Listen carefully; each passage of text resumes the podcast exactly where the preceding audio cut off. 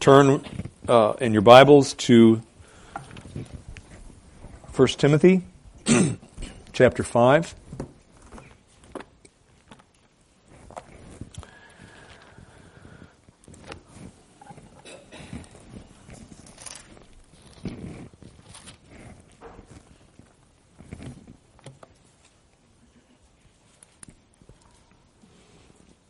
This is God's Word.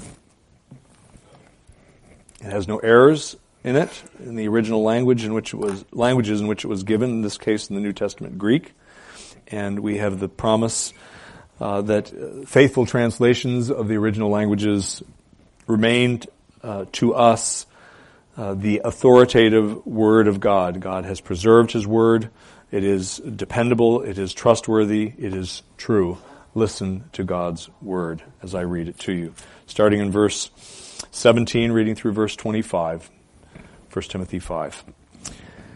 Let the elders who rule well be considered worthy of double honor, especially those who work hard at preaching and teaching. For the scripture says, You shall not muzzle the ox while he is threshing, and the laborer is worthy of his wages. Do not receive an accusation against an elder except on the basis of two or three witnesses. Those who are guilty of sin rebuke in the presence of all, so that the rest also may be fearful. I solemnly charge you in the presence of God and of Christ Jesus and of his chosen angels to maintain these principles without bias, doing nothing in a spirit of partiality. Do not lay hands upon anyone too hastily, and thus share responsibility for the sins of others. Keep yourself free from sin. No longer drink water exclusively, but use a little wine for the sake of your stomach and your frequent ailments. The sins of some men are quite evident, going before them to judgment. For others, their sins follow after. Likewise, also, deeds that are good are quite evident, and those which are otherwise cannot be concealed. Amen. The grass withers and the flower fades, but the word of our God endures forever. Praise the Lord for it. Let's pray together for God's blessing on the message. Lord, we thank you for your word. It is a true, it is a sure word. Uh, we can stake our very souls on what it says our eternal well-being. We thank you uh, that you are the speaker herein. Yes, Paul is speaking, but ultimately you, Holy Spirit, are the one who is, has written this to us. And we thank you that it uh, has uh, very significant application, uh, this passage and every other passage, to us in our day and age. Would you please be with me as I seek to unpack uh, faithfully what you have said here and apply it to our lives? Would you, Lord Jesus, be our prophet uh, afresh, as you have promised to be? And would you please honor yourself uh, through this, our response to your word preached? We ask this in Jesus' name. Amen. Children, do you love Jesus? Are you trusting in Jesus to make you right with God? If you are not, you need to be, because you're sinners just like Pastor Mark is a sinner and all of us in this room, and indeed every man, woman, and child in the world. We are all sinners and we all deserve um, God's punishment for our sin, which is what hell is. Um, but we need to be trusting in Jesus as our for our forgiveness from God. And if we are, we will uh, we will not uh, go to hell, but we will go to heaven and we will be blessed in this life as well. So if you are trusting in Jesus right now, I hope uh, and pray that all of you are, you young children, um, and you love Him, you're a Christian. you are in Christ, spiritually speaking. But even though you are a Christian, children, if that indeed describes you, do you realize that you are still a sinner even though you were a Christian? Do you realize that? Shake your head if you realize that. Okay. Good. It's true. Even as Christians, you're still sinners. Did you know that your parents, though Christians, are still sinners. Do you know that? Yeah. And did you know that Pastor Mark and the other elders, the other church leaders in this church are, are sinners and capable of sinning? Yeah. We've all got this problem, even as Christians. The problem of sin.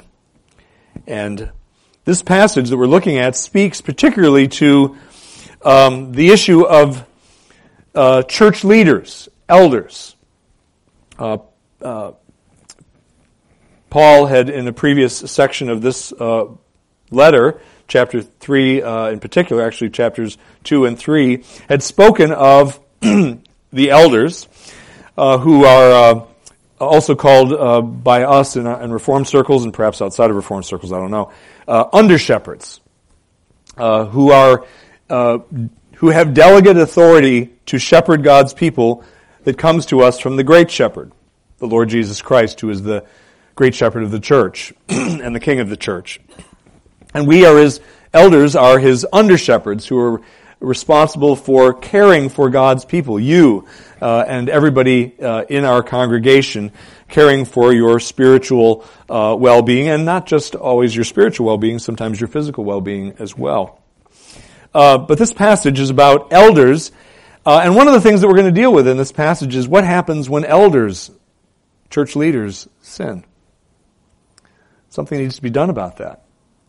Sadly, in all too many churches, nothing is done about that. Nothing good, anyway, or right is done about that. But this passage deals with how to handle sin when it's one of your church leaders that is doing that sinning uh, and either isn't repenting of it or is engaging in some sort of a serious uh, public sin um, and is discovered, that sin is discovered. And we'll talk about that in the second point. Uh, but before we get to the three points um, of the sermon, I would just want to remind you in the previous uh, section, uh, well, actually, I'll give you the three points right now. Um, the first point is we're going to look at the compensation of uh, elders. That's in verses 17 and 18. Secondly, we're going to look at the discipline of elders. That's what I was referring to with you children a moment ago, and that's in verses 19 through 21. And then finally, we're going to look at the ordination of elders in verses 22 through 25. Uh, but first, we're going to look at the compensation of elders. Previous, in the previous section, just prior to this one that we're reading here in verse 17, so earlier in chapter 5, Paul has been writing uh, about the church's, a congregation's duty to honor widows who have no children or grandchildren to take care of them. The church is to honor those widows by committing itself as a church body to provide for the material needs of those women who are without anybody to in their life to provide for those uh, material needs. Widows were particularly vulnerable members of society back in this day, uh, and the church's duty was to care for those who had nobody, had no other family members to to uh, to take care of them and to shelter them and protect them and and provide for their uh, for their needs. Uh, and so the previous section dealt with uh, the widows are to be honored that way. They, uh, this, uh, the New American Standard calls them widows indeed. Paul now, starting in verse 17, so we've been talking about honor, honoring widows. He now goes on to say that the church's teacher preacher, I'm going to call him, uh, or call them, the church's teacher preacher needs to be similarly honored, just the way the widow was honored. The, the widow that he said needs, needs this help because she doesn't have any, uh, she doesn't need to have any children or grandchildren. She needs to be provided for. Um, and in the same way, Paul says the the teacher preacher, or what we call them in PCA, the the teaching uh, elder, needs to be similarly provided. That is to say, provided for. That is to say, he needs to be given what is necessary to, to sustain him and his family. We're talking about compensation here, which is the first point. Let me read verses 17 and 18 again. Let the elders who rule well, this is a subset of the category of elders, as I'll, I'll, point out in a moment here. Let the elders who rule well be considered worthy of double honor, especially those who work hard at preaching and teaching. Or actually, you can translate it, that is, those who work hard at teaching and preaching. For, the scripture says, you shall not muzzle the ox while he is threshing, and, in other words, and the scripture also says, the laborer is worthy of his wages. So, this speaks of compensation, among other things. It speaks first and foremost of, about honor, okay? Honoring the elders, and particularly the elder who not only rules, but also works hard at preaching and teaching.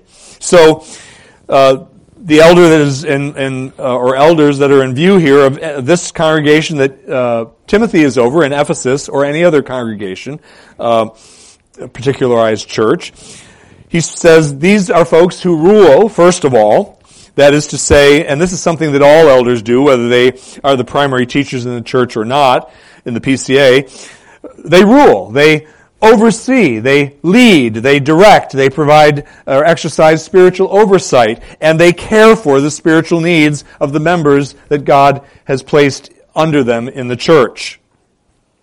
And those rulers whom Paul says need to be honored uh, must be rulers who fulfill this shepherding responsibility, I'm going to call it, well. They need to be people who are uh, men who are, are good elders, shall we say. Uh, they are striving to be faithful, and there is evidence that they are being faithful to do what they are called to do by the Lord Jesus Christ. These are the ones, uh, these are the types of elders that are to be remunerated in the ways that are uh, uh that I'm going to get to here in just a moment.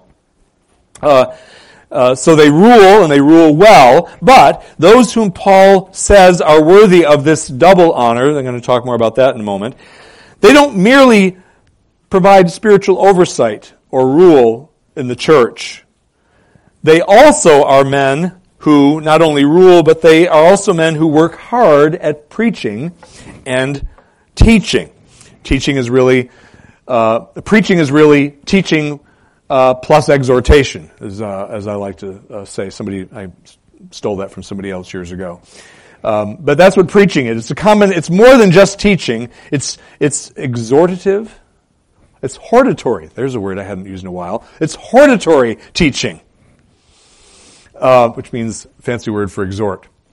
Uh, at any rate, uh, so the elder that, the elders that uh, Paul has in mind here as he's talking to Timothy are not only ones who rule, but who also work uh, hard at uh, preaching and teaching. Elders who, in other words, spend much of their time preparing for or actually engaging in the noble task of ministering God's word to God's people.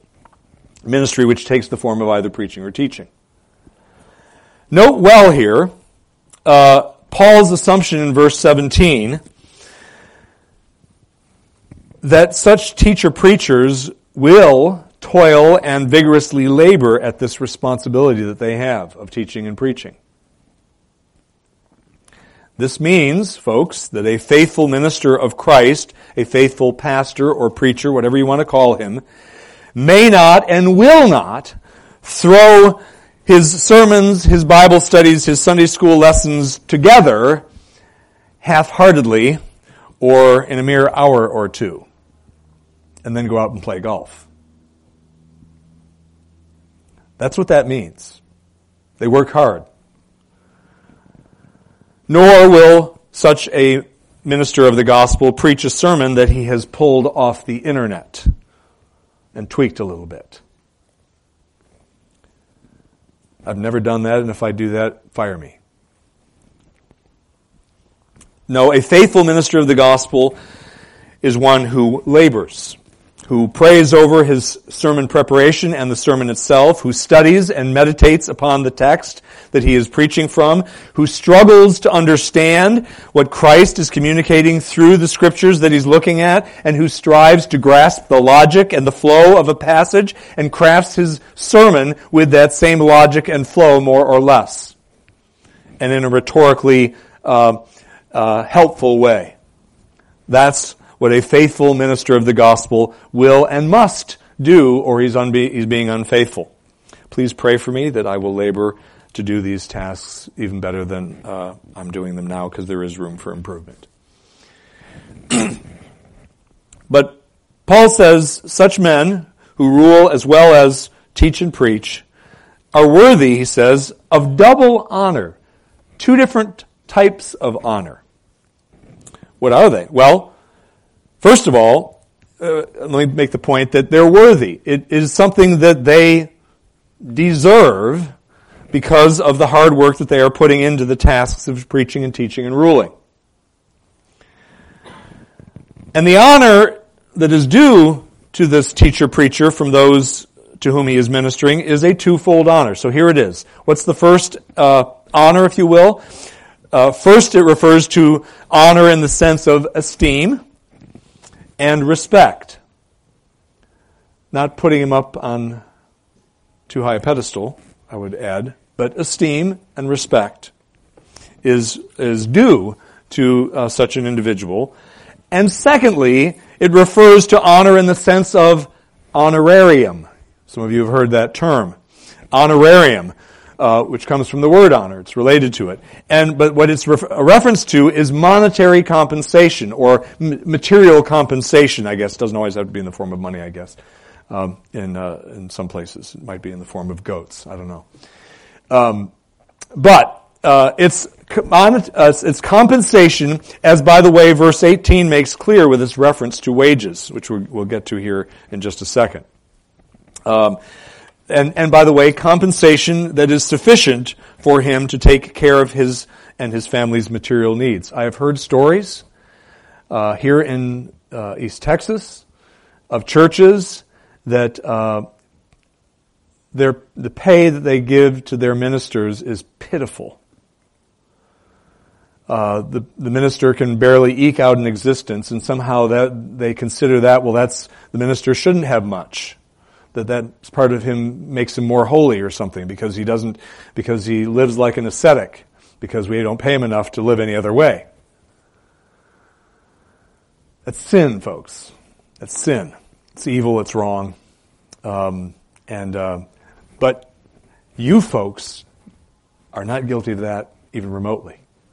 Uh, you folks have faithfully given me what I need and my family needs for almost 26 years. You are very generous, and I am very grateful.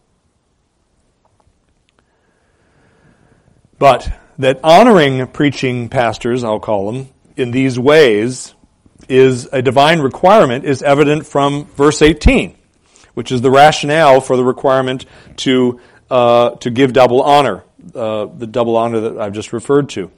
Uh, verse 18 says, For, there's the reason why they're worthy of double honor, uh, uh, including honorarium, compensation.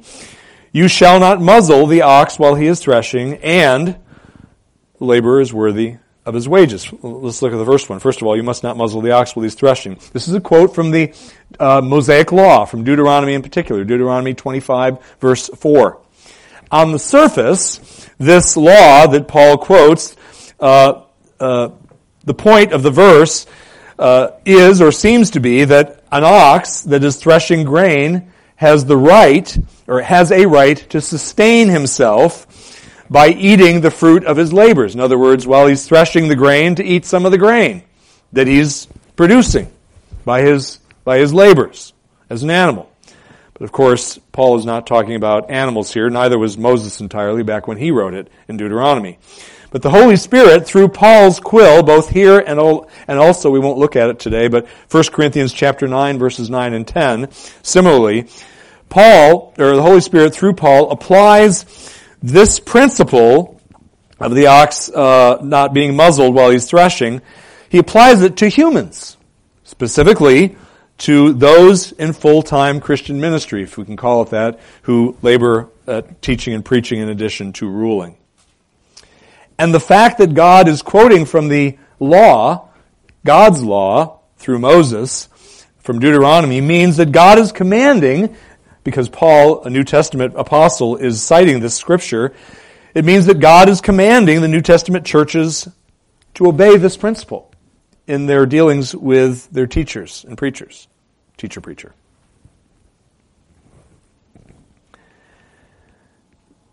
And he's saying that, uh, there, and this is the principle of uh, general equity, that uh, how uh, scripture verses in the Old Testament, which may uh, be ceremonial, um, and but still have, by the principle of general equity, application, even though the ceremonial component is gone, application in the New Testament age.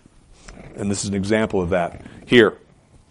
Uh, but then he says, for the scripture says, it says two things. You shall not muzzle the ox, and the scripture says, the laborer is worthy of his wages. Anybody know where that's found? Actually, never mind. Don't, don't raise your hand. I'll tell you. It's found in the New Testament. It's found in the Gospel of Luke, and also uh, not quite the same wording, but I believe over in Mark's Gospel as well. But it's found uh, identically. It's identical to Jesus' words recorded in Luke chapter 10, verse 7. He's quoting from the Gospel of Luke, Jesus' words in the Gospel of Luke. And notice Paul refers to Jesus' words in Luke as Scripture. This is evidence, by the way, that Luke, and by implication the other four, the other three Gospels, Matthew, uh, Mark, and John, are divinely inspired. That God spoke those words as well as Paul's words, as well as Peter's words, and so on and so forth. And he says the laborer is worthy of his wages. The laborer who labors, uh, who works hard at teaching and preaching, is worthy to be compensated appropriately for his efforts. And so the instruction uh, to the New Testament churches similarly. Secondly, this passage not only deals with compensation of elders, uh, of under shepherds, of the great shepherd, but it also deals with the discipline of elders in verses 19 through 21. Let me read those. Um, actually, I'll hold off on reading that. Let me just say this. Though, hopefully, um, among the most mature and godly Christians in the congregation that they oversee, all elders, no matter how spiritually mature or godly, we are still sinners. The point I made with you children here a little while ago. Pastor Mark is a sinner. Uh, all the other elders in our congregation and in every other church in the world are sinners as well. Paul said as much of himself back in chapter 1. You recall chapter 1 verse 15. He, he said, this is the apostle Paul, it is a trustworthy statement deserving full acceptance that Christ Jesus came into the world to save sinners among whom I am foremost of all. He was a believer when he wrote that. Sinners are, believers are sinners saved by grace. That's what we are. And, and that includes uh, apostles like uh, Paul. And as such, elders, who are also sinners, are capable of sinning and even of falling into serious sin. It is possible. So, in verses 19 and 20, Paul indicates what a church body, like this one, should and should not do if an accusation of serious sin or unrepentant sin is made against one of their elders. Now let me read verses 19 through 21 now. Do not receive an accusation against an elder except on the basis of two or three witnesses. Those who, and I'm not reading this by the way for those of you that have the New American Standard, I'm not reading it uh, the way that the translators rendered it here. It can be rendered two ways, and I think the other way is appropriate to the context. Those who are guilty of sin, meaning those elders who are guilty of sin, rebuke in the presence of all, so that the rest also may be fearful. I solemnly charge you in the presence of God and of Christ Jesus and of his chosen angels to maintain these principles without bias, doing nothing in the spirit of partiality. So, what must the church not do? Verse 19 specifies what the church must not do. The church, a church, when an elder uh, is accused, must not receive as fact an accusation made against an elder for which there isn't sufficient attestation, I'm going to call it. Fancy word. But by this I mean uh, there were an accusation to which there aren't sufficient numbers of people bearing witness to the, to the uh, alleged event. Okay? So, in other words, there are too few witnesses to the alleged sin. Do not receive an accusation against an elder except on the basis of two or three witnesses. You need a minimum of two witnesses. for an accusation to be deemed credible and to be uh, uh, for guilt to be proven of, of the accusation. George Knight, in his wonderful commentary on 1 Timothy and the other pastoral epistles as well, he comments about this this verse here, verse 18, and the need for uh, this uh, this caution. He says, because those in positions of leadership are subject to scrutiny, criticism, and rumors, Paul cautions Timothy not to accept or acknowledge as correct an accusation or charge against an elder unless there are the requisite number of witnesses. Because uh, church leaders essentially have uh, kind of a bullseye written on them. And uh, we're, you know, uh, you folks are not, by the way, guilty of this. Um, uh, it's been wonderful uh, to be a past, to pastor y'all. It's been my privilege because uh, I don't get undue criticism or scrutiny uh, or rumors uh, spread about me or other elders either, uh, as is sadly so often present in other churches, even here in this community. bless you for that. Um, but this is that's why the the uh, the precaution of you need more than just one person saying he did this or he said this um, to to make it stick. By the way, this prohibition of of, of uh, receiving an accusation or accepting as a fact an accusation uh, by just mere one person, it is a warning um, to anyone who may wish to accuse an elder, be, be, it myself or any of the other elders or uh, future elders you might have, uh, anybody who may wish to accuse uh, one of us of serious sin, uh, it's a warning to such a person that he needs to do any accusing in conjunction with other witnesses.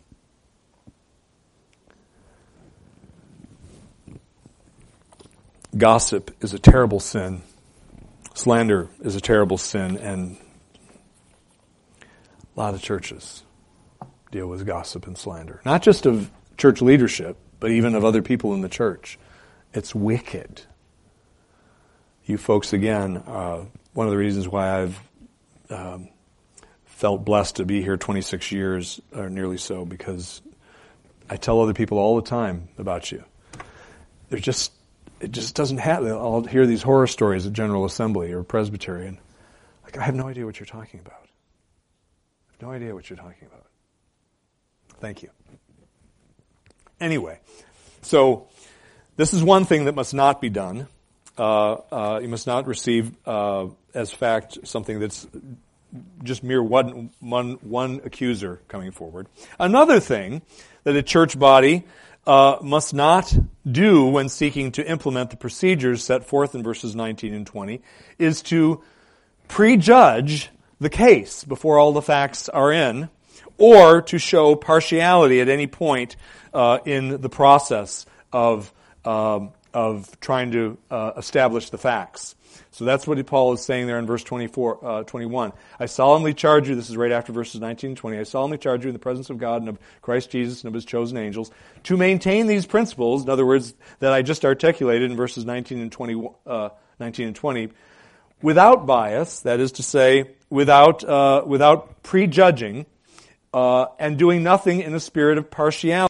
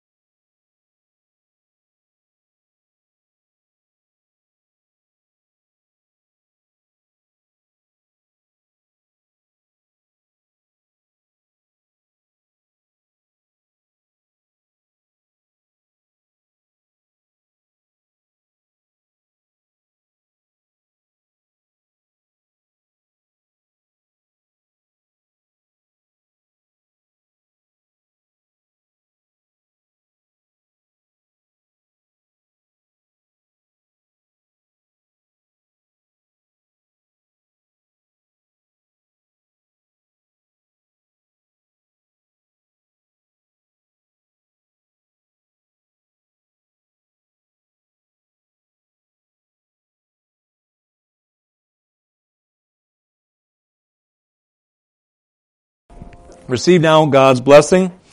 Now may the God of peace himself sanctify you entirely, and may your spirit and soul and body be preserved complete, without blame at the coming of our Lord Jesus Christ. Faithful is he who calls you, and he also will bring it to pass. Amen.